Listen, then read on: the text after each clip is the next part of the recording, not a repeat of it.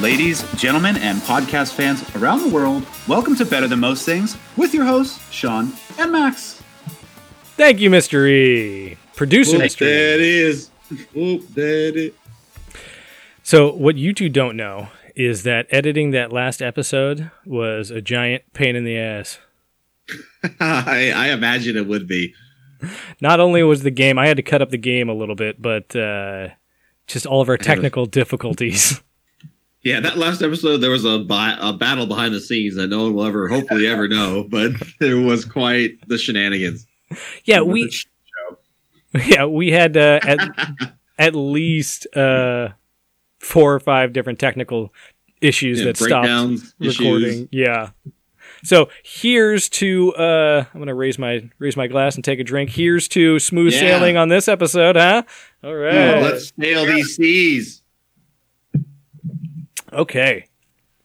So to get us started here, I have something uh, pretty timely. Uh, meaning, by the time you listen to this, you are still eligible to participate in what I'm about to tell you. So the U.S. Marshals uh, they seized some property from a Ryan Sheridan, and um, he was uh, found guilty of defrauding the government Medicaid system for millions of dollars. Oh, wow. Yeah, and so they seized a bunch of property bought with that, and in order to recoup the losses, they're going to sell the property to private citizens. And s- three particular items caught my interest. Well, there you go, Mister E. Um, those three items are the Batmobile, a DeLorean, and an Ecto One. Really? This guy bought all that with the frauded Medicaid money? Yeah, yeah, yeah. It was his company, so you know everything funneled to the top there. Mhm. But yeah, for those who don't know who, uh, what, okay, so Batmobile, you obviously know what that is, and uh, in particular, it's the um, Michael Keaton uh, '89 Batmobile. That's what I was envisioning for some reason, too. The DeLorean, uh, obviously from Back to the Future, the time machine, and then the Ecto Yes. One from Ghostbusters, the original Ghostbusters. And so, if you want to participate in this, it's going to happen August first, and the website you can go to to register is www.skipco.com. They're the ones holding the auction, and you can go there and bid on these things. But first, Maybe no one will do it, and we can get it for like 20 bucks. yeah, no, I seriously doubt it. Do you want to know how much uh, Ryan Sheridan paid for these things? Yes, I do. Okay. A, a mill each? Well, I was going to make you guess each number, but I'll do it this way. These are the original OG cards, right? No, no, no. I'm sure these are all reproductions for sure. Okay, gotcha. They Um, look like the original. yeah. Okay, so uh, how about we do it this way? Which one do you think was worth the most and the least? The DeLorean was worth the most. I'd say the okay. Batmobile's the most. I would say the Ecto one was worth the least. I almost want to say the Ecto one's the least, too. All right, here, let me see. Okay, so uh, Max, you had Batmobile Yes. as most, and then as least you had Ecto. Ecto. Okay. And then uh Mystery, you had what as the DeLorean most? DeLorean is the And most. Least. Ecto is the least. Okay. Here's how it breaks down. The Batmobile was worth the most.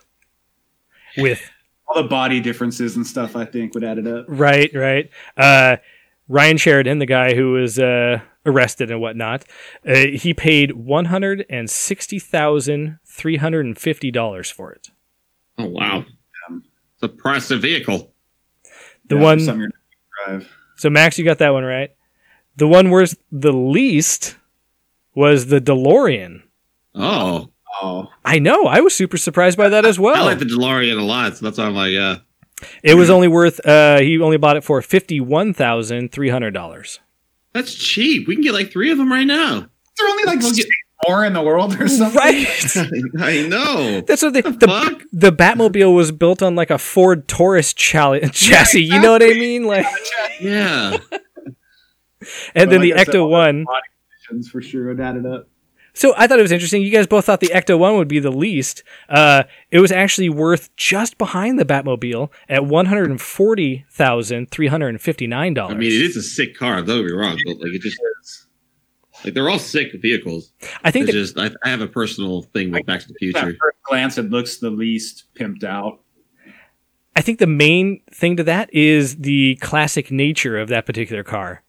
Like DeLorean produced a lot of cars, and then Back to the Future made them popular, so people hung on to them. Like I'm sure the Ecto One hearse probably didn't have a lot of uh, production out there, and a lot of them probably fell by the wayside before the '80s made it popular for uh, the Ghostbusters for the for that particular model. I don't know. I thought that was interesting, and if you want to know more, go to skipco.com. What's the latest on the Ghostbusters movie? Like I just remember seeing that trailer a long time ago. It was okay. So Ghostbusters Afterlife was supposed to come out, I think, a week or two ago. Like if Really? COVID hadn't hit, we would have seen it by now. No way. That's Yeah. interesting. Okay. The release date on that's actually been pushed back to March 2021. Yeah, there you go. Okay. Cool. So it's coming. It's coming. Well, I was reading something interesting about uh, performing surgery, uh, surgery, surgery, uh, but but performing it remotely.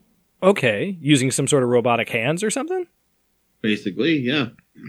A team of Italian uh, physicians actually demonstrated that it was possible to, to successfully complete an invasive surgery on a patient from nine miles away using remote-controlled robotic tools.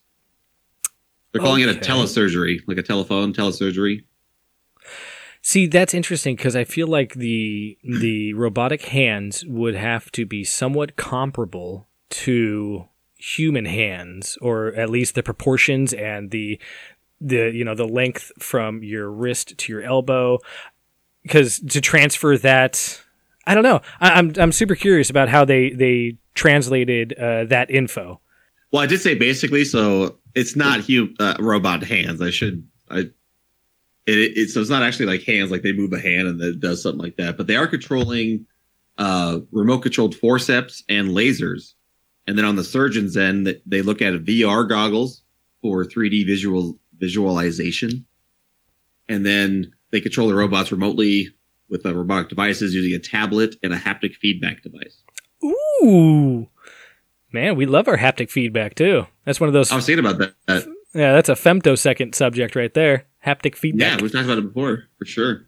Actually, I guess this is not necessarily a new topic. Um, the first telesurgery was completed almost 20 years ago, but it was kind of a proof of concept thing because we didn't have the technology. But now this thing saying since we have the 5G network, this is happening really fast, so we don't have any Oh. lag time between the person doing it and what the robot sees. Actually, there was give me one second. I was talking about um, this entire surgery. It was done on a cadaver, by the way, so not on a live person. Let's get that out of the way. They, you know, they don't want to test it on a real person, then the power goes out or the, the network fails or something. Oh, I'm surprised they didn't use a mouse or a pig or.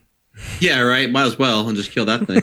yeah. Um, but they were uh, able to do the vocal. They they operate on the vocal cords, and they were able to do that over the nine miles away. And they only experienced uh, 280 milliseconds of lag at most between the surgeon's commands and the robot's actions.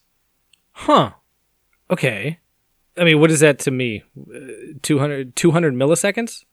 280 milliseconds. And I think that was over the whole surgery, not just like at once. But yeah, Oh, so you know, wow. a second is pretty quick. Wow, over the whole surgery. That wasn't like, like, oh, like if we lost connection for a second, he came back. We know what you're talking about. So he's saying for a surgeon, they've only lost like a couple milli, like a couple 280 milliseconds. that's fascinating because that's. I, know, there's a lot of conspiracy out there about the 5G network, but ultimately it's supposed to be a faster network and uh, blah blah blah. And that right there is a, um, you know, that's a that's something in its corner. I was laughing about how this thing says that the first telesurgery happened 20 years ago. And I, I was sitting there going, is that AOL surgery? Like, banana now. like, who would ever sit there and sign up for that bullshit? So Yeah. I guess now technology's keeping up with it. But Way I back like the in idea. 2000. Yeah, right. Like for sure. But I liked all the applications of this technology too, because if you think about it, you could just have a guy at a hospital just putting in shifts and he just he's controlling a robot here in Alaska and one there in Alabama or something. And he just goes from thing to thing and he never actually has to leave. Usually, you know, you have to go see the doctor that's operating on you. Now these experts can maybe phone in their operations. You could also, you know, again, Antarctica, places like that. I well exactly. I could see this kind of um in the future revolutionizing the industry in that you have a surgeon that's really good at heart stuff, but instead of having to fly the patient into that surgeon's uh, hospital, you know, you can just set that surgeon up with a uh, a room or you know his own situation where he puts on the goggles and does his thing, an operating room, Mhm. and sure. uh, from there you can you can put stations in like every major city. So instead of flying Yeah. someone around the world, you, you know you can just take them to the next closest city. Exactly, and then whatever experts on hand will just maybe just get to you that way. Ah, that's fascinating. I don't know. It's always Another. Uh, oh yeah. Well, no, it, this is one of those topics that it's always fun to think about how it could uh, change the industry and change the world, right? I don't, I don't want to get all grandiose Mhm. about it, but Yeah. uh, the, that's a that's a very interesting thing right there because you can apply that to all sorts of um, jobs and uh, skills.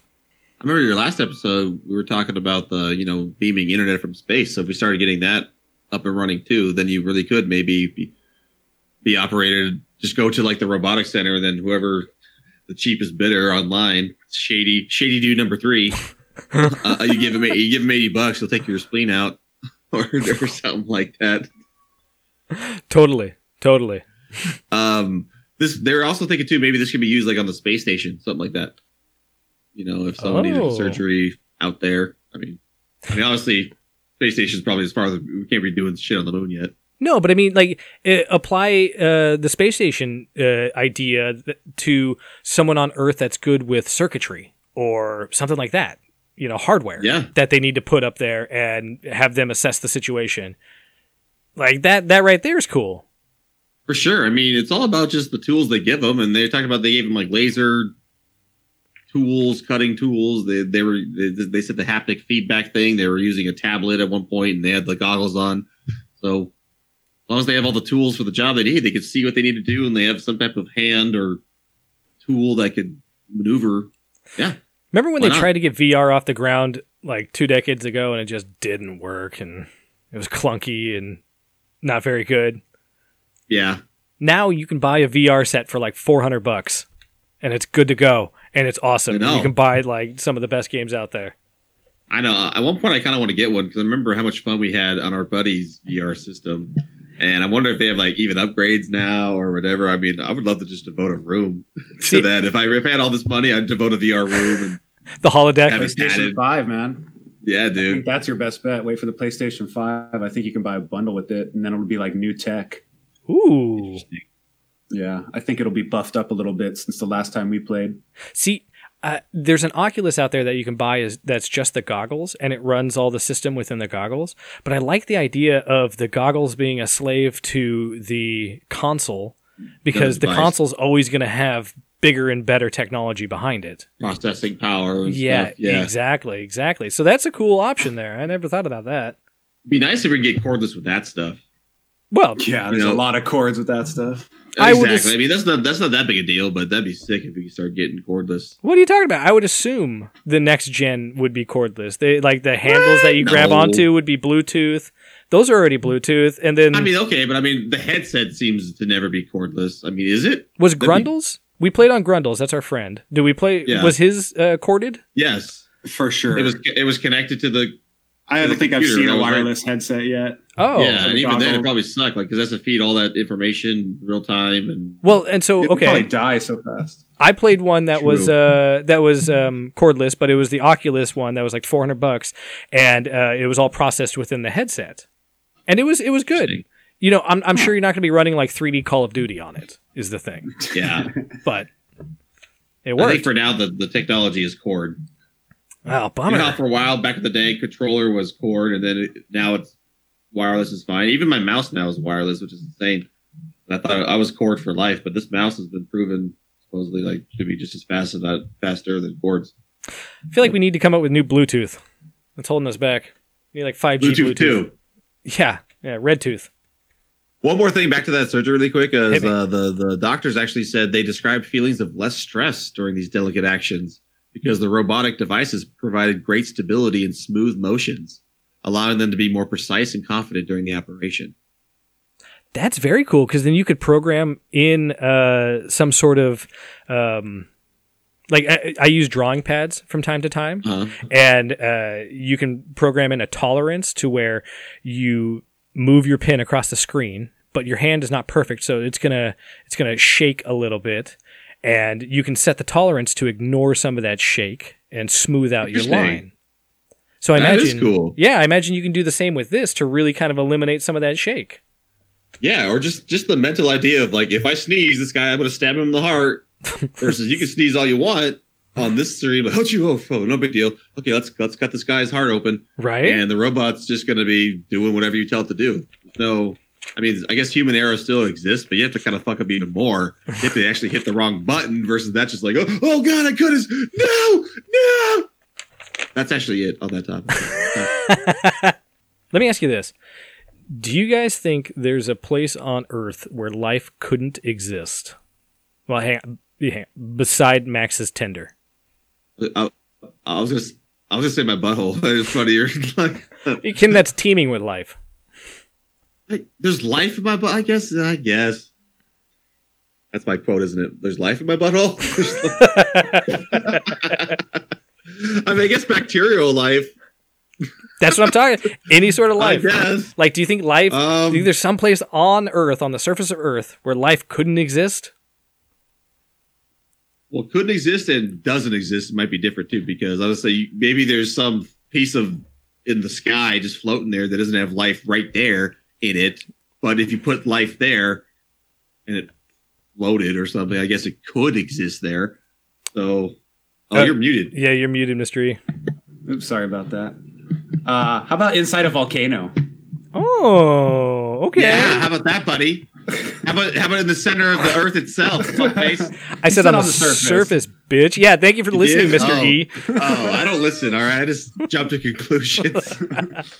Um, well, you got me there, Mystery. I don't know about that one, but you're probably right. So- let me tell you about this. Um, so the whole idea, like, we found life in uh, glaciers and stuff, and microbes living in ten thousand year old ice, and so yeah, it, it- underwater in like extreme pressures and salt veins and yeah. So Yeah. generally, in uh, caves. the common theory is that wherever water exists, life probably does too. Right? Yeah, can't be far behind. So, a study published in uh, Nature and Ecology and Evolution, it suggests that they found a place on Earth, Earth that life can't exist. I was gonna say salty, but that's, that doesn't work either, right? No, it's that Um, volcano. No. Oh, yeah, yeah, you got it, you son of a bitch. no, the place is the uh, Dallol Geothermal Springs in Ethiopia. That was my next guess. I was so close to saying that too, but then he said volcano. So, this place contains pools. Yeah, we all know. yeah, It contains pools of the world's most acidic, saltiest, and superheated water. Uh, How hot is it? I was sitting there like, I, dude, we, that's all we hear though is about life existing in that shit. So that's why I'm sitting there like, mm, is that enough? I don't know how okay. hot it is, but this whole thing sits on top of like uh, kind of like volcanic land. So you're you're on the right track there. Yeah. It's just like boiling water sitting somewhere. Like life can't exist in bo- constant boiling water. Yeah. But yeah, some of it can though. There are some hot sulfur springs, I swear. But so Well, and so the life you're talking about, they call those extreme extremophiles, and those are like yeah, I've little heard that term. yeah, little microbes that live in these just extreme conditions that no one thought would ever be possible. but- extremophile. extremophiles do it. And uh, a new th- the new theory suggests that uh, previous research, which suggested that extremophiles lived in this land, may have been contaminated by biomorphs, nano-sized silica grains that uh, resemble small cells, and so the new theory suggests that that stuff is uh, the old studies were wrong, and no life actually exists here. That was all just contaminated samples. when I get my mutant power, I want it to be biomorph. That's your name, biomorph. It's my name. That's my power. I don't know what biomorph is, but I just like the way it hits my ear. I'm like biomorph. Go go biomorph. sounds like I can morph my body. What is biomorph? You said it just like casually, like biomorphs. I think a biomorph you can turn your hand into coral or something. Oh, That's what I imagine. don't go on. Yeah. Go on. Perfect. A biomorph. Yeah. It's just a living form of life, I think. Oh. What? What now? A living form of life. That's what biomorph means, right? Bio living and morph, like, Form. or form. Yeah. I'm even there too now. Yeah, okay. I'll take it. Okay. Biomorph. We're all biomorph. You're not that special, okay? I guess. What, what about biomorphism? I like that. Oh, that's, offensive. Actually, uh, that's an artistic design. Okay, sorry. Off topic. Get get back to the. Sorry, let's go. No, that was pretty much it. The whole idea of uh, contaminants and whatnot. And so this this article or this theory uh, shined a spotlight on uh, NASA's rovers looking for life on Mars, and those guys are essentially using older technology. And so the Yeah. technology has progressed in that uh, we now think that the, we're going to send a new rover to Mars to look for life. Actually, Okay. and Yeah. uh, put new technology on that. And so there will be uh, less of a chance of this kind of contamination or false readings with this newer technology. What was what's the name of the new one? Isn't there? Do you know that offhand? Isn't it something like endurance or something? There's like a new one coming out. I do. It's called the uh, the cricket. The Rickety Cricket. the rickety cricket. Yeah, it's a really shitty rover. They're just sending it to Mars. yeah, it's but it survives anything. It used to be a priest. I'll say actually, I'm reading about a, a NASA spacecraft too that's being built currently. So it's not a Mars rover though, but this is um NASA's actually about to begin building this latest spacecraft. and It's called Psyche. E- And I was like Psyche. I mean, maybe it's Psyche. I, sh- I, I I'm not sure if I should be saying Psyche. That's the one thing I should have done is look up a a, you know, A Google of. psyche. I mean, it's spelled like Psyche, like the show Psyche, except there's an e at the end. So maybe the Psyche. Isn't Psyche spelled with an e? I don't know. I don't watch that show. I think so. God, And we're I'm a terrible ignorant. speller. And why? Why can't we're so ignorant and stupid, and we just go on air knowing nothing? Like Multi tool. it is psyche, psyche. Yeah. Okay. Okay. All right, Good psyche. I- I- if I called it psych the whole time, I would have been stupid. Okay. Cool. So NASA's building this psych ship. You don't realize it until you're, you're reading it. Then you say it out loud. You're like, oh shit. Psyche. Okay. So NASA's building a spacecraft, and it's called Psyche, and it's going to explore a 140 mile asteroid. That's called 16 Psyche. Okay. And that's that's neat, right? Why should I care? Here's why you should care. So Okay, blow my mind. I will. So the metals that make up the asteroid could be worth up to ten quadrillion dollars. Mind blown. I love it. Space More- mining. more than the entire global economy combined. It said or something. Oh my god. So- That's so That's why you hilarious. should care. So 16 Psyche is thought to be an exposed iron, nickel, and gold core of a protoplanet. Uh, okay, uh, run through that again. I gold, iron, nickel. It's a yeah, it's a exposed iron, nickel, and gold core of a protoplanet. The other day we talked about Huh. a planet core, but this is a protoplanet core, which basically means a weird, very small, could have been a maybe planet, but not really, Oh, okay. Just never got off the ground. and type of deal. But it managed Yeah, to gather these heavy elements together. That's cool. That's why they think it is a core versus they just got because it's in the oh yeah um, it's located in the asteroid belt between Mars and Jupiter. So if you think about it, there's a bunch of rocks out there. So it could have been this protoplanet core. These because these cores attract rocks to itself, and that's how kind of planets form. But maybe it just kind of became a small kind of could have done it, but just didn't quite do it planet thing. I Then it got smashed a bunch in this asteroid field. So but then that core metal, you know, gold, nickel, iron core is still out there. That's very cool. I love. around. I love that uh, it's right in our neighborhood too. So we go study it, and it's going to be there for eternity. So we have all the time in the world to go pick it apart and play with it and gather its resources. Well, I already have a plan for it. Oh yeah, what are you what are you what are you building with this thing? Well, I think we should take Psyche because Psyche's on the way there just to like study and look at it, like measure it and all that boring stuff. But I think we should send Psyche to do all this, get this, this like data gathering.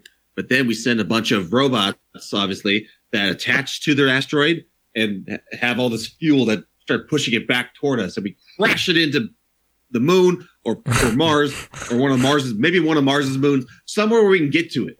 So we're gonna like, you know what I mean? We're gonna send it. Maybe we can even send it just to Mars and get it caught in the Mars orbit trajectory. And then when we start colonizing Mars, we'll just. I want the gold. I want the gold from the from the thing. I want the ten quadrillion dollars. This is the biggest heist in America, America, the world's history. Well, so I And, mean, and I want it. you bring up a good question there in that how do you get it back to Earth?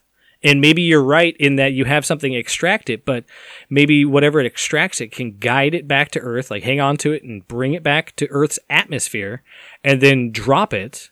And we can, you know, we can uh, engineer it to drop it in such a way that it drops in the middle of the desert or someplace uh, where we can claim it.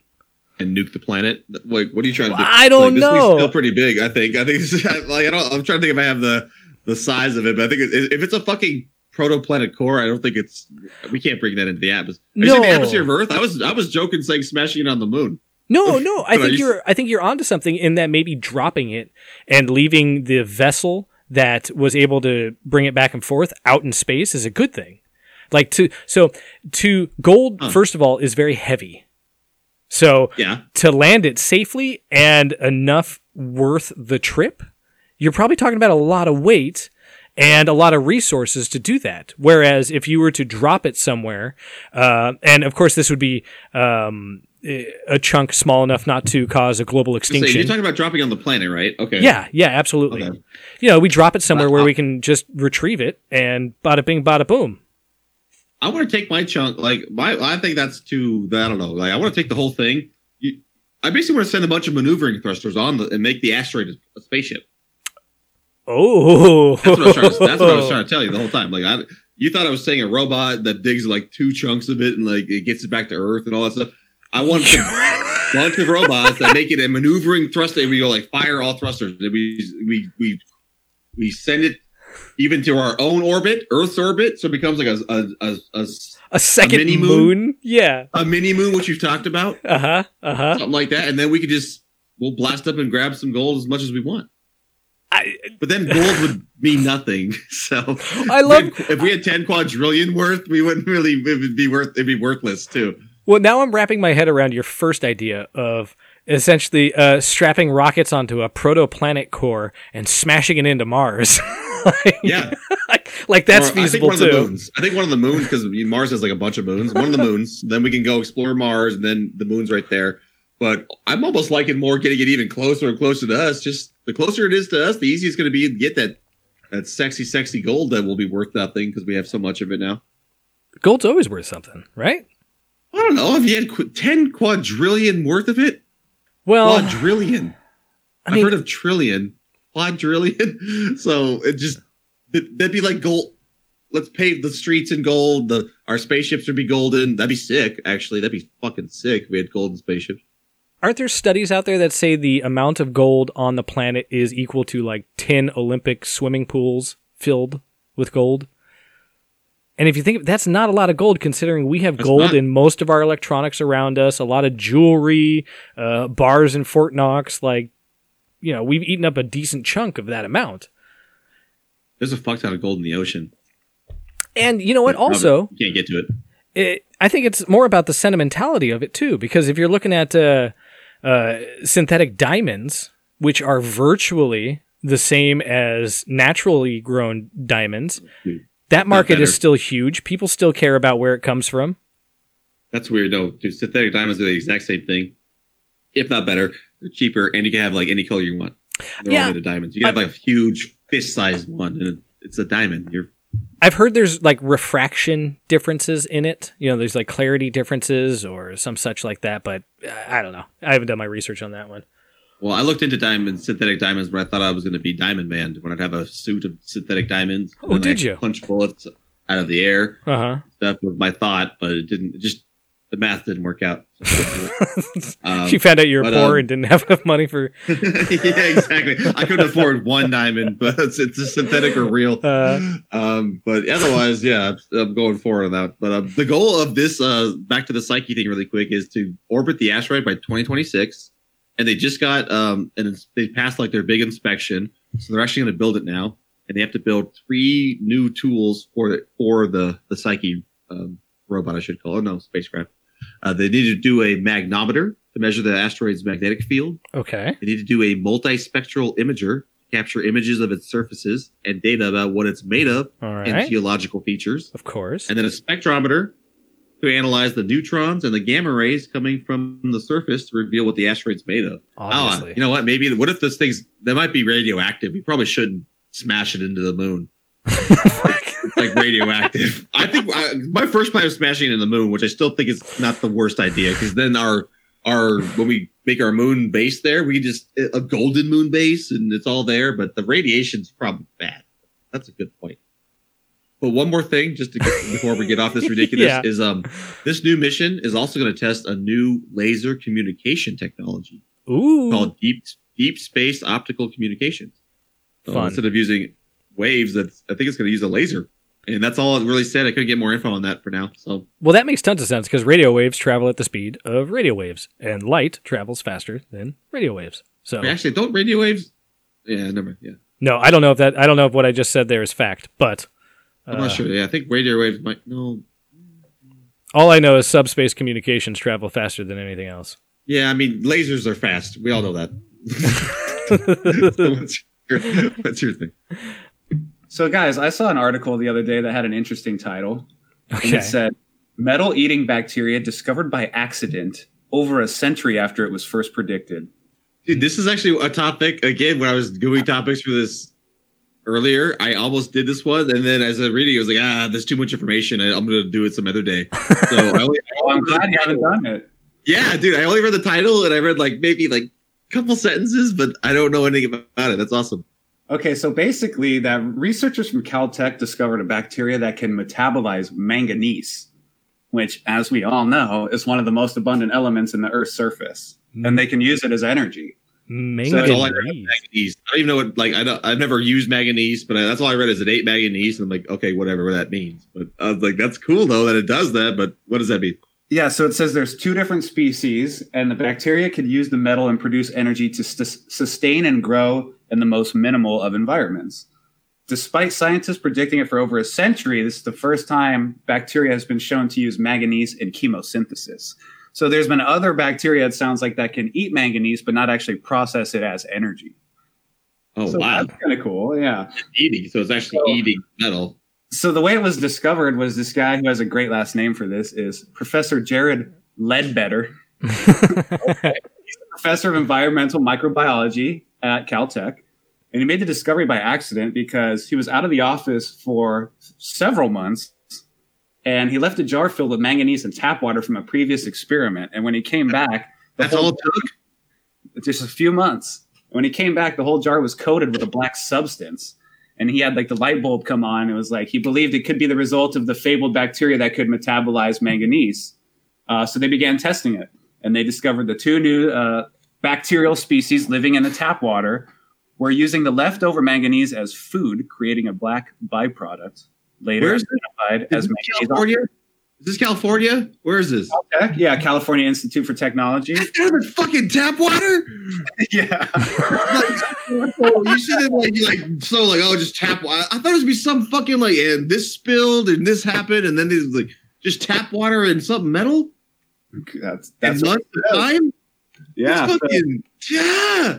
So there's a quote here. This is, this is kind of a cool quote. He says, There's a whole set of environmental engineering literature on drinking water distribution systems getting clogged by manganese oxide. But how and for what ah. reasons such material is generated has therein remained an enigma. Edward. Nick. So Clearly, you- many scientists have considered that bacteria using manganese for energy might be responsible, but they've never had any evidence to support it. just that's funny because like do I yeah you have to say something but yeah Well, no, so what we need to do is now filter our tap water with uh, your new aluminum femtosecond laser bullshit that we brought up on the last I episode. that same- I was thinking that same thought. Yep, Yeah. for sure. What if you can make like a Brita filter of that device and throw in the sun and just drink some? Like, Like- Well, that's pretty much what it does. Um, it says, despite its pipe clogging drawbacks, research have found manganese, manganese oxide to play an important role in reducing pollutants in groundwater. Uh, Oh. Key bacterial species use it in a process called bioremediation, which was a, a word that I looked up, which, if you don't know, means uh, the use of either naturally occurring or deliberately introducing microorganisms or other form of life to break down environmental pollutants. Bio biomediation, bioremediation. remediation. Yes. So this manganese oxide plays a huge role in that, and they can basically use this to filter out pollutants in groundwater. I just found the name of my first stripper daughter. Bio remediation. What's your name, honey? Bio remediation. Your father hated you. I thought that'd be your stripper name.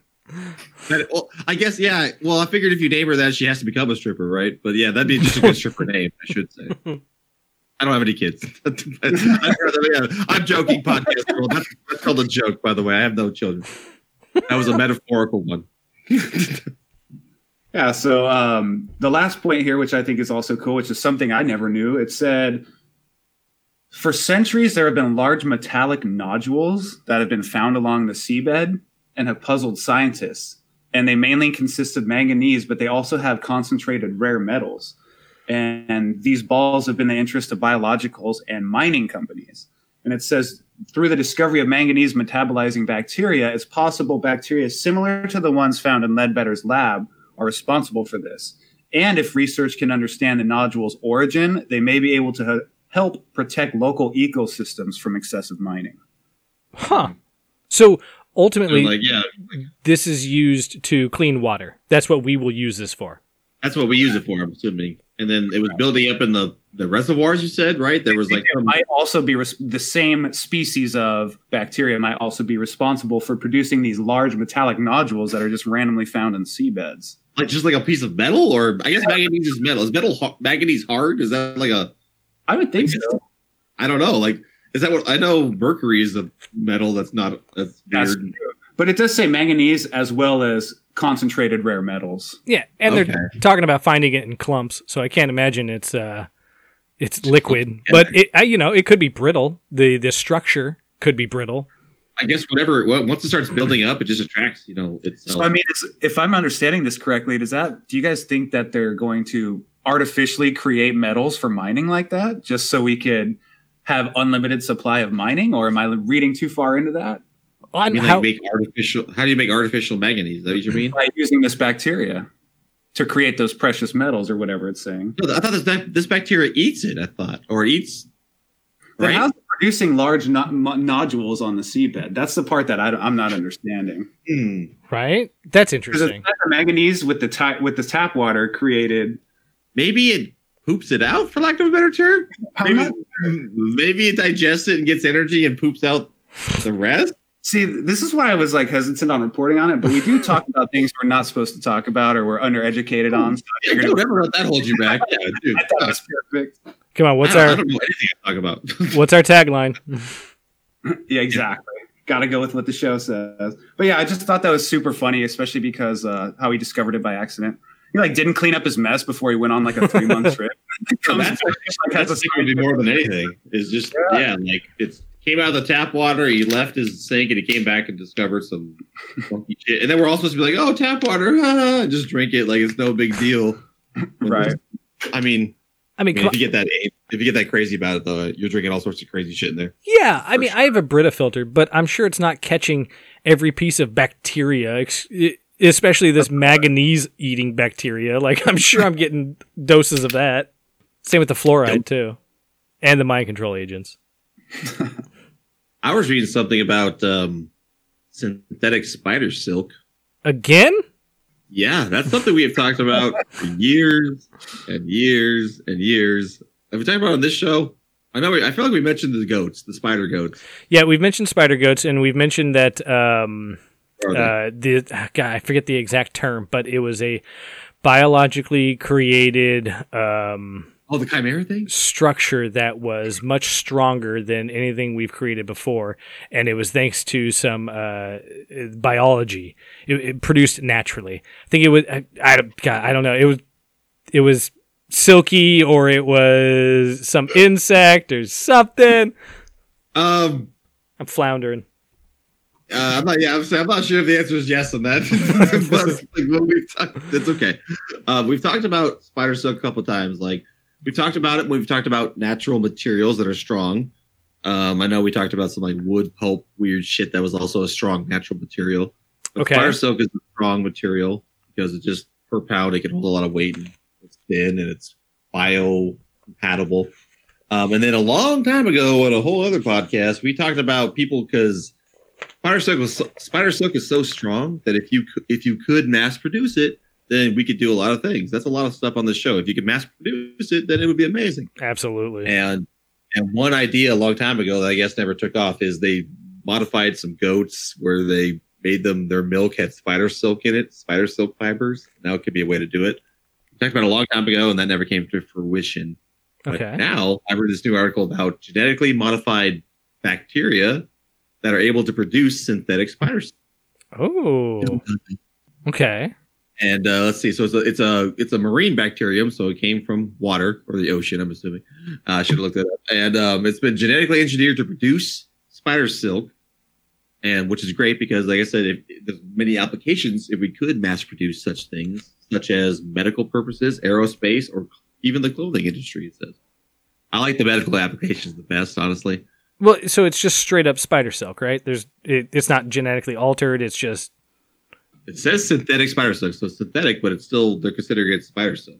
fascinating. Okay.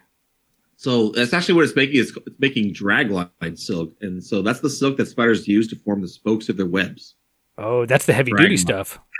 Like I don't know. Oh, okay, I didn't really think about it too much. Well, because that would be like that's like your anchor line. You know, The you, foundation. Oh. Yeah, exactly. That's that's your heavy duty stuff. Whereas the rest of it, spokes. I get it. Like the spokes of the web. I get it. Okay, yeah. yeah, the rest of it, I the know there was extra kinds. Yeah. the winding part is probably meant to be more sticky. You know, so they produce a different web that would be used to catch the prey, whereas the other ones are built for foundation. You know, I don't know shit about spiders, but I'm just going to. Um, reading this topic, I somehow stumbled on some other just theory thing where it's like, how come spiders don't stick to their own webs?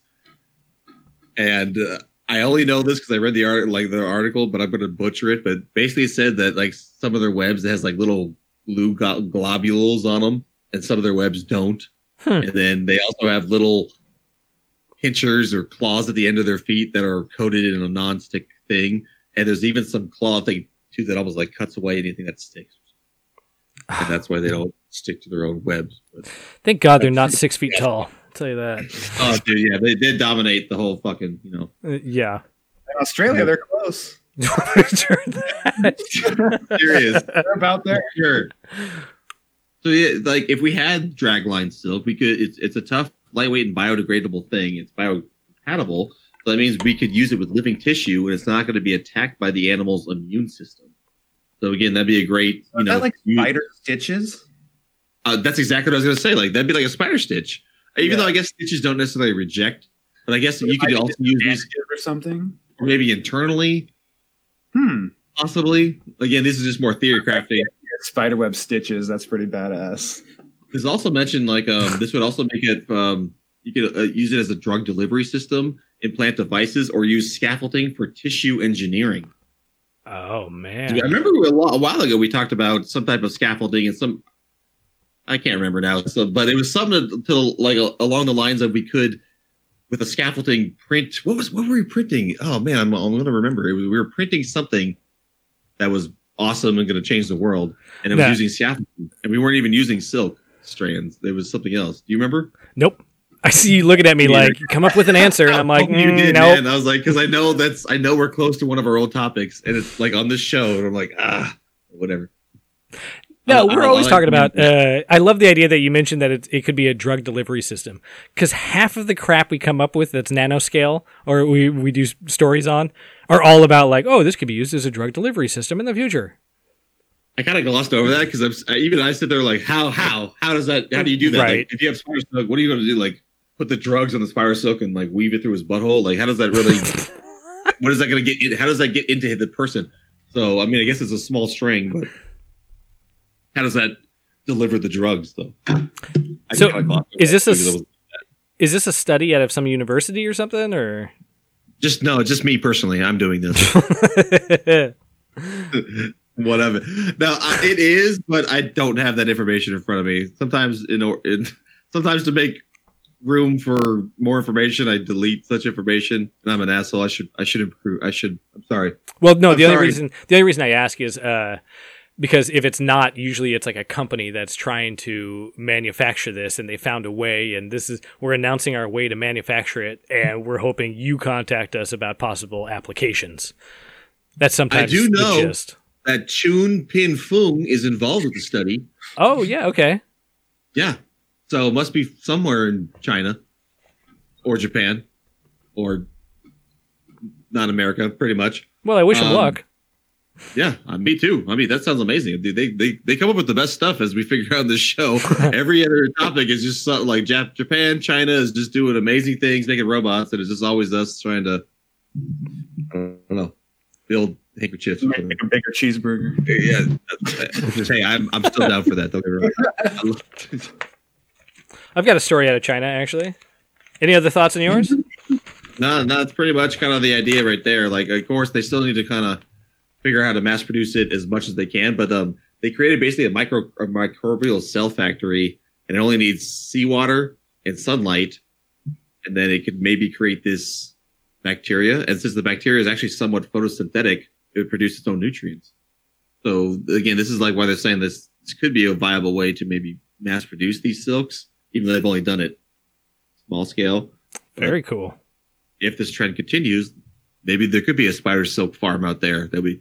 Because I remember they even say spider silk is so strong and light that they could be if you had a bunch of it, you could make armor out of it. Well, yeah, samurais used to use it back in the day because it was hard to uh, uh, stab through. What? Yeah, samurais would uh, they had their armor and then they wore silk layers underneath because it was hard to sl- stab through. It was easier to Oh, slash, and that's why they developed slash weapons, slashing Yeah. swords, as opposed to, uh, for instance, like European knights who just armored themselves up and their swords were designed to stab rather than slash. They mean like spider, like they just threw like spider webs on them every time they found them. Like, what the fuck are you talking about? You mean like? You mean silk? Okay, they, yeah, I get that Silk, yes, yes, it's essentially an armor. for sure. So I got a story here out of China, like I said. Uh, this is about children that grew up with no siblings. So uh, first, Only child? yeah, only child. So first, uh, let me ask you, Mister E. You have a brother, right? Yes, sir. And he's older. Correct. Okay. Did you grow up with him? Yes, my whole life. Okay. Now, uh, Max, I know you have siblings, and I think you have an older brother. Did you grow up with him? Not really. Okay. So, research in China studied more than 250 college students to test the theory that, uh, in general, only children are considered to be smarter but less sociable than children who grew up with siblings. Hmm. Okay. All right. I don't why is that? I, get- I almost get to know so not like less sociable because I guess they didn't have someone to interact with. But why are they smarter? I agree. Yeah, I'm totally with him. Uh, unless unless maybe they got all the attention of the parent, maybe versus if you had like three people in the household, they're like, oh, hey, here's how to cut fish, and he teaches number two how to build a fire. Versus if it was Uh. all the attention number one, they'd give them all that info. So, That's I think, true. yeah, I think that leans into the idea that uh, they would be smarter in that sense. Okay, huh? Okay, They'd have more parenting time for them to learn things. I think, if I'm getting that correctly. I that that's my guess. That's I don't know what his study says. That's a guess. So uh, myself, I grew up with lots of siblings, older and younger, and then uh, so I just want to put that out there before I dive into the rest of this. So here You are the results. You are dumb as fuck. So um, that's a joke. Okay. what they did to test them were they tested them on creativitiness, IQ, and agreeableness, which I thought was Oh, Funky. interesting one. yeah. And they also did brain scans on them as well. Here's what they discovered. Oh, that was good. uh, IQ was pretty much the same as children who grew up with siblings. So, Okay. yeah, part of that uh, common held belief can be swept aside. Okay.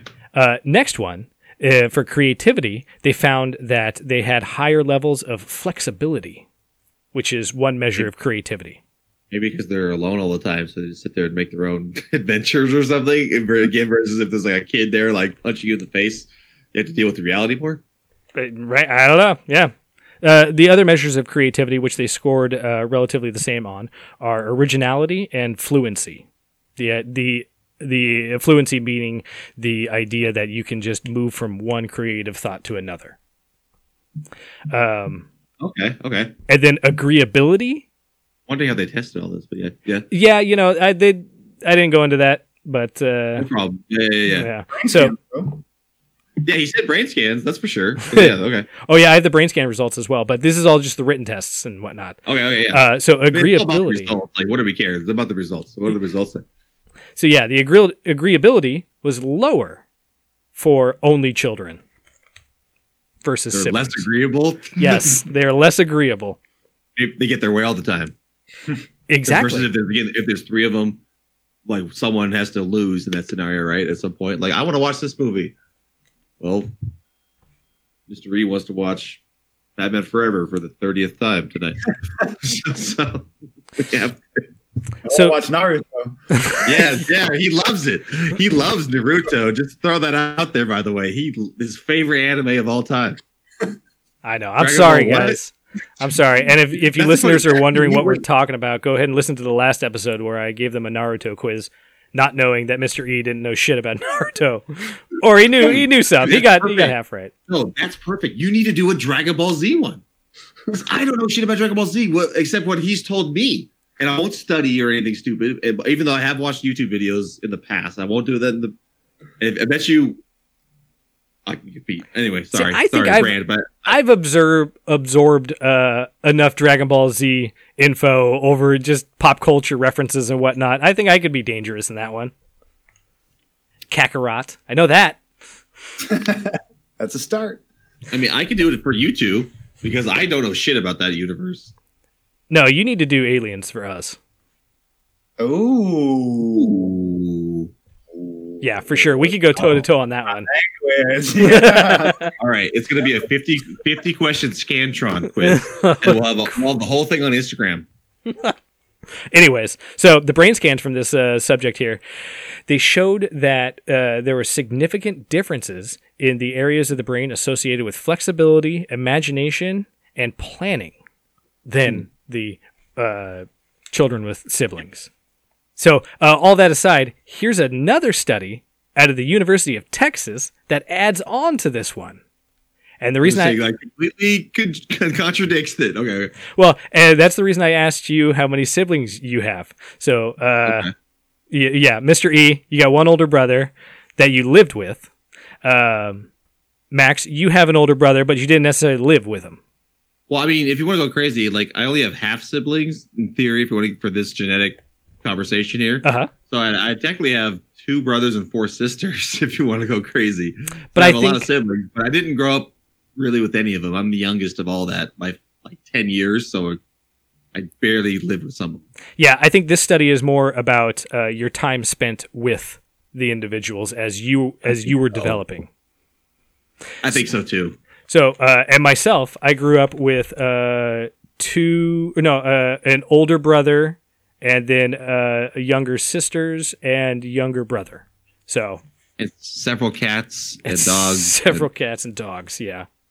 So, um, a separate study out of the University of Texas showed only children, or children with just one sibling, or for firstborn, tend to score higher on IQ tests and generally achieve more.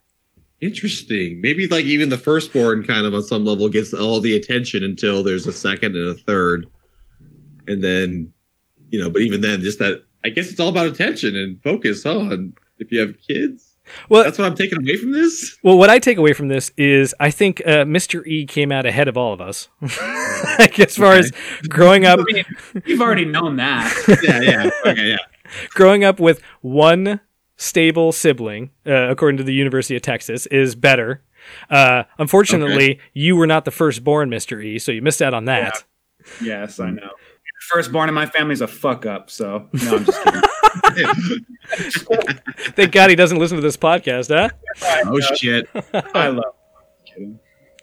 But uh, yeah, because I knew I knew Max. Uh, you had a couple siblings. I had a couple siblings out there as well. So I'm like really on the lower end of the spectrum because at least you're an only child. Siblings. Like, I had siblings, but I was, by the time I was getting conscious and be like, hey, you're my brother, they're, they're like, they're, they're almost out of the house practically, you know. They're all, and even then, they're like older teenagers versus he's, he, your siblings are like, same with Mr. E, like they're closer in age, like they're, you almost have to deal with them more. Yeah, yeah, exactly, exactly. Hmm. Let's see. I'll give you a choice on this one. I have a couple left. I'm curious. Do you want to hear about a 3D printer, a big one? Oh, this is biased. or uh, maybe uh, how the atmosphere kind of rings a little bit, or vibrates, or a black hole thing. Uh, I like atmosphere. All right. So to understand this topic, you need to understand that a ringing bell vibrates simultaneously at a low-pitched fundamental tone and a many higher-pitched overtone, producing musical sound. That's how a bell works. According So to there's two article. different frequencies coming from a bell. That's Yeah, it sounds like it sounds like there's a low tone and a high tone. Okay. You, hey, I don't know shit about music, so this is this is where I, I already don't know enough about science, and I, and I report on that every week, but I don't know about music too. So here we go. so here we go. But this study is showing that the Earth's entire atmosphere vibrates in a similar fashion to a bell. Something that has been theorized for years, kind of like the metal eating bacteria mystery was talking about, right? It's something that's been theorized but never whatever. You now know, we're kind of got we're starting to get some idea about it. Yeah. you know why that doesn't surprise me?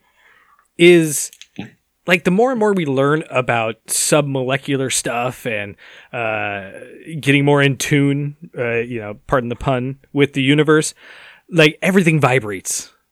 Everything vibrates, right? Like my desk in front of me is vibrating right now. yeah. The Earth vibrates. Isn't there like a Tesla? Yeah, we've talked about that, and it's actually vibrating less because of all the Corona stuff. We talked about that on the older show. Yeah, because The there's older less people on the uh, road right now. Yeah. yeah. Exactly. Isn't there um, a Tesla quote? Maybe you can even look this up, Mister, really quick. It was like a Tesla. If you want to know about the world, it's like all about, like you said, frequencies and vibrations or something like that. Like As that's in what everything Nikola. Tesla had some stuff going on there where he had he theorized I- about vibrations. well, If you want to find the secrets of the universe, think in terms of energy, frequency, and vibration. Yeah, That's he's a quote also from Tesla. Nikola Yeah. Tesla. Yep. Oh wow. and it's also he's also the one who actually could draw energy from the atmosphere and thought that was like the thing we should be doing. Correct. So even though this thing mentions nothing about this stuff, Picks or it like, didn't happen. I feel like this is exactly what this is about. Like, so again, this article mentions nothing about that shit. But when I read this, that's exactly what I thought. So Uh, anyway, back to atmosphere. what we're talking about. So yeah, the Earth's entire atmosphere vibrates, similar to a bell, even though it doesn't make music. So the in this case, the music, as you would think about it, comes not as a sound we would hear, but in the form of large scale waves of atmospheric pressure spanning the globe Is that like wind? traveling around the equator. Ah, again, I'm not an expert, so yes, no, uh, no, I don't think it is. I don't think I don't think it is like a wind. I think it's more like a pressure. Like they're saying, it's like a pressure that they could somehow. And I guess this pressure maybe would be affecting the.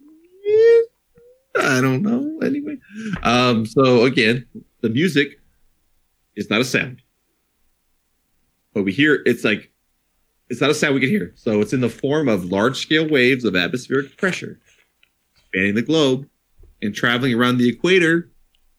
Some are moving east to west, others west to east. Do we know what's causing this? Because, I mean, I'm not sure. Let's keep reading. No, I- I'm not sure myself, honestly. okay. Uh, I don't think so. No, I don't think we do. Like, I don't think like we're, but we're studying it now because again, this is something that um, a 19th century physicist named Pierre Simon Laplace, I'm assuming that's how you pronounce his name. He theorized this atmospheric resonance is happening, and then other research by physicists over the over two centuries have refined the theory, and they predicted the the, the wave frequencies that should be present in the atmosphere ooh. but the actual detection is something that we've lagged behind and this is what this article is talking about where we're starting to detect That's very cool. I can't wait to figure out if it's if like these uh, waves are some sort of natural occurrence from you know I don't know the Earth's magnetic field or uh, the Earth's core or whatever. Like maybe the moon's affecting it. Who knows? Or if it's some sort of external force, like it's reacting to uh, our sun's output, and when we're closer to the sun in our orbit, maybe it reacts differently. I don't know. no i was having the same thoughts by the way is when i read the same shit i was like this almost sounds like the atmosphere is reacting to all the solar shit that is constantly being bombarded with maybe Well, exactly, because we have all sorts Maybe of layers beyond. Yeah, yeah, exactly. It's ringing the bell. Any every cosmic thing coming towards Earth is hitting our magnetosphere, our uh, this sphere and that sphere, and maybe it's having some sort of physical reaction on our atmosphere, the air we breathe that we can detect now. And not to get too crazy, but I swear there was some Tesla thing where he was harvesting atmospheric energy before you know all, whatever all the shit went down. He fucked the pigeon or whatever. I know. Do you But- love Tesla and you love to claim that he like cured cancer and turned lead into gold, but where's the proof, bro? Dude, Where's bro, the proof? Hey, I, I'm on Imgur all the time. I know about Tesla because I see a beam. I see memes, Tesla memes. It has Uh-huh. to be true. Uh huh, It's for on sure. the internet, bro. I said even that quote he said, we probably should double check and make sure that's not some just like stupid awesome quote that has nothing to do with Tesla, but I'm sure it is. uh, but basically, yeah, um, the person who discovered this stuff, he he and he analyzed uh, observed atmospheric pressure over the globe every hour for 38 years. This is the data. He didn't personally do that, but he just studied Wow. that data over 38 years. And Okay. He said the result clearly revealed the presence of dozens of the predicted wave modes. predicted. So you can predict these things. It has to Yeah, be like, on like some sort of solar 1930s cycle. predicted they or- existed, but for some reason they just either couldn't or didn't or didn't detect them. And I, I don't even have the information of like how they detected them, so I'm not sure if it's a whatever meter, or a, a skyometer. I'm not sure what it is. Yeah, that's crazy. That's very cool. Because Uh, then yeah, I mean, I eh, the more we learn about the vibrations of certain things in our world, the better, as far as I'm concerned. Because um, oh yeah, there was another story I was going to do that was on the um, like the universe has some sort of internal ticking clock, and it ticks. bitch. I was on the same thing, and I said, "Fuck this article." Yeah, because I read, I read because I was trying to wrap my head around it, and I was like, "This can't. This is like a whole podcast by itself." yeah, for sure. I left it behind as well, but I, what I got from it was hilarious. that the universe's internal clock ticks like thousands of times or millions of times per second. Uh-huh. And all that reminded me of was the idea of zero energy. And zero energy is the idea of harvesting the universe's vibration for energy. So this is like some next level solar panel stuff here. You know, where we're cavemen. Star Trek, Star Trek technology. Actually, this is X Files, but uh, Okay.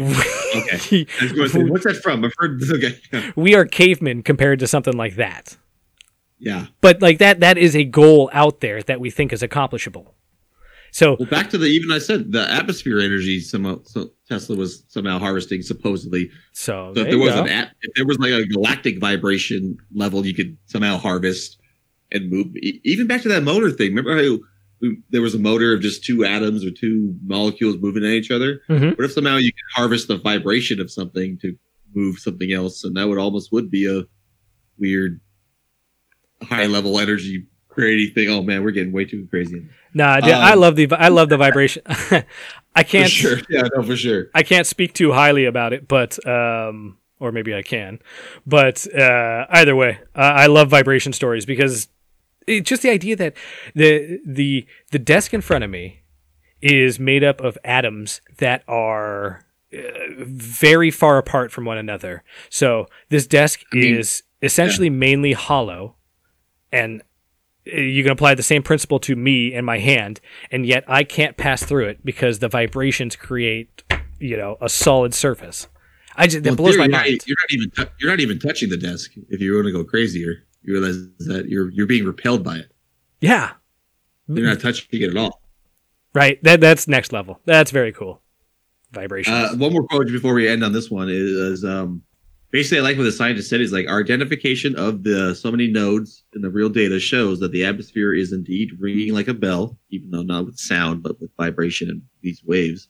But it also opens a new avenue of research to understand both the processes that excite the waves and the processes that act to damp the waves hmm. or damp, dampen the waves. I should say. Okay. So again, it sounds like, in my opinion, already like uh, it was kind of like you said early on. Is it sounds like the sun's exciting something somewhere and getting it all riled up and making waves all over the earth and ringing the bell. Nice. So, uh, speaking of Tesla making gold, I have one more story here I want to do before we quit. Um, All right. we did a story a couple episodes ago about a treasure that was found. Someone out there hid a treasure, and it was recently found. Forrest Fenn. Forrest Fenn's treasure. treasure. Yeah, there you go. Yeah. Uh, so apparently there is more treasure out there. Are you saying Forrest Fenn's treasure or just in general there's more treasure out there? Uh, in general, someone else has. I don't want to say co-opted this idea, but yeah, because how can you co opt a Oh, there's treasure? a couple treasures at this point. But yeah, yeah. So a jeweler from Michigan has buried uh, one million dollars worth of treasure across the state of Michigan. Across the state, so not in one place. Yeah, yeah, exactly. Um, Fucker. God Well- damn it. What are we going on a journey for this? Go fuck. Well, here's the thing. I guess uh, so. I'll tell you about I'll tell you about this guy first. His name is uh, Johnny Perry, and due to several slow months at his jewelry store, thanks to COVID, uh, he had to close down. You know that's sad, bummer. Uh, instead of selling, Oh, this is a new this is a new thing? yeah, this is very new. Whoa. Now I mean I mean I was intrigued already, but now I'm like because usually you hear these treasure stories, they're 20 years they've been happening and, and no one's ever found it. Exactly. So it's new. That's crazy. Okay. So uh, instead of selling his inventory, he buried it. Oh my god. Right, buried I mean, is money, is this a money making scheme? it, dude. You're reading between the lines. So here's how you participate in this treasure hunt.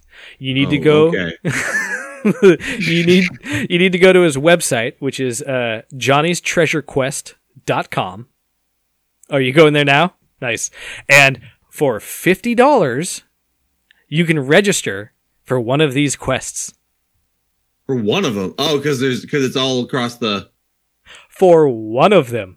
It's like a. It's almost like a lottery, except the lottery is something you have to decipher, and of course, there's no proof that it exists. Although if it. Uh, Well, I here- mean, it- Let me tell you some quick facts here. Uh, okay, I was like, I mean, I guess, I mean, he could be super fraud if it doesn't exist.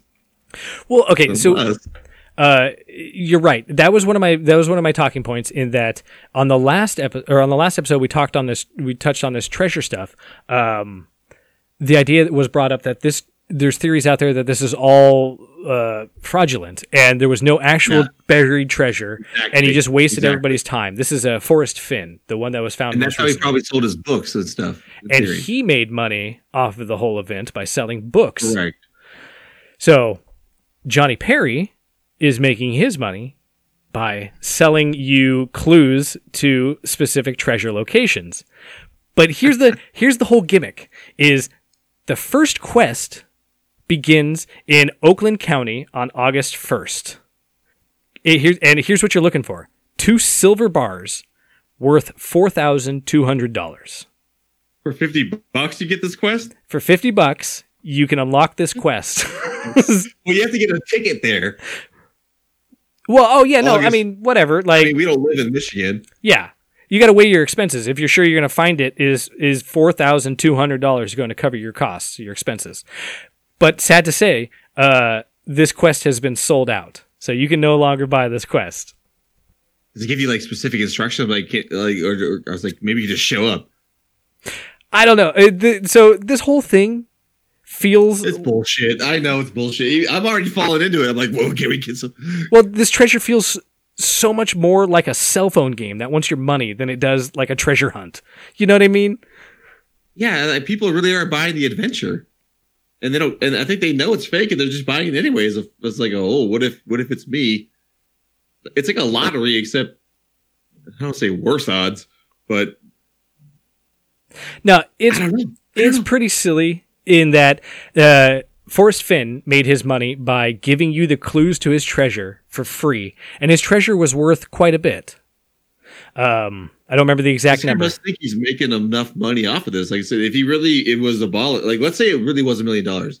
I- i- If he if he, in his if he thinks he'd make two million off of this, then I guess he would be a, a fucking genius. But I'm wondering if you can do that. Dude, oh, well, I think he's a genius. First of all, here's why: Okay, because this okay. this first treasure hunt that begins on August first, to him, he is losing four thousand two hundred dollars.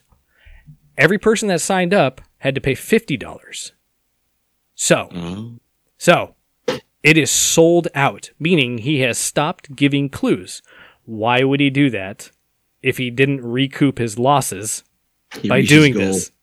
So he's oh he's gonna like he's gonna literally, literally hand it out where he's like here's five thousand dollars here and then everyone pays fifty bucks and whoever gets it first can gets the four thousand but he's gonna spend he's to basically sell eight thousand worth of tickets for the chance. Exactly, and make a profit. Motherfucker. I know he's. It's like a notorious cell phone game in real life. It's crazy. Geocache. It's geocaching. treasure buried to begin with. Wait, what was that? What? what? Does he have to prove that there's actually treasure there to begin with? I mean, how do we know Yeah. there's not just anything there? So- Exactly. he probably just does like the day before, just like throws the nuggets there, like there it is. Yeah, I. Dollars? He might be down zero dollars because there's nothing fucking there. Well, that's a great question too, because if he doesn't recoup his losses on some of these, he could always pull the treasures that he's got at the end. Like he could just pull them back and sell them. Like, and who would be the he really wiser? has the treasure. Dude, we gotta get into this treasure racket. Fuck this podcast shit. Like, dude, this is amazing. Like, we got like it, this is geocaching on some weird. It's like making a business out of it in a weird way. I have that right here. It's very business oriented. Like this guy, instead of selling his goods when his business went under, he thought he could pivot the business into a treasure business and make a pay to play real life game. we could. I was saying we could do this. This is almost like remember we talked about doing escape rooms and stuff. This is an outside escape room with a real prize, and you're just selling the chance to figure it out.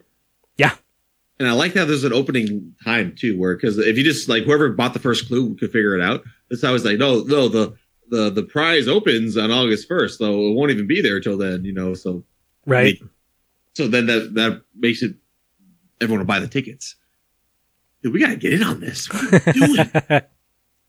if you want the better the most tre- treasures, which is better the most treasures, write to um, better the most things at gmail.com and say, please give me treasure. I, I was gonna say, what would I even put in there? I got like I, a, don't uh, know. I I know. Um, I got some comics. I'll put a little bit of weed in there. That's for sure. Um, maybe maybe a brand new Sharpie set worth twenty three dollars. Ooh. Oh man, well that was a great show. I personally think that was probably one of the best ones ever, except maybe the and the fifth one and the seventh one. But this one felt really good. Top notch. Yes. Well, until next time, um, y'all take care of yourselves and each other. Uh, which is I stole that from someone. I think I stole. That's Jerry. That's Jerry Springer, right? Take care of yourselves and It each is. other. After he hands down a life lesson, after you just watch people beat each other with chairs. exactly. And dude, every final thought was just about like, hey, you shouldn't cheat on somebody. Cheating is Uh. bad, it's not good. And then they just said that 500 times. But um, also on the next episode, I'll tell you all how Sean, host Sean, got banned from all the Fantastic Sams in California. All right, well, thank you for joining us on Better Than Most Things. Please keep in mind we are enthusiasts, not experts. If you want to know more about the topics we discussed here, we encourage you to research them for yourself. Let us know if we missed anything. And as always, submit your questions or interesting topics to our Discord. For all the latest updates, subscribe to our Twitter, Instagram, at BTMT underscore podcast, and please rate and subscribe on your podcast app.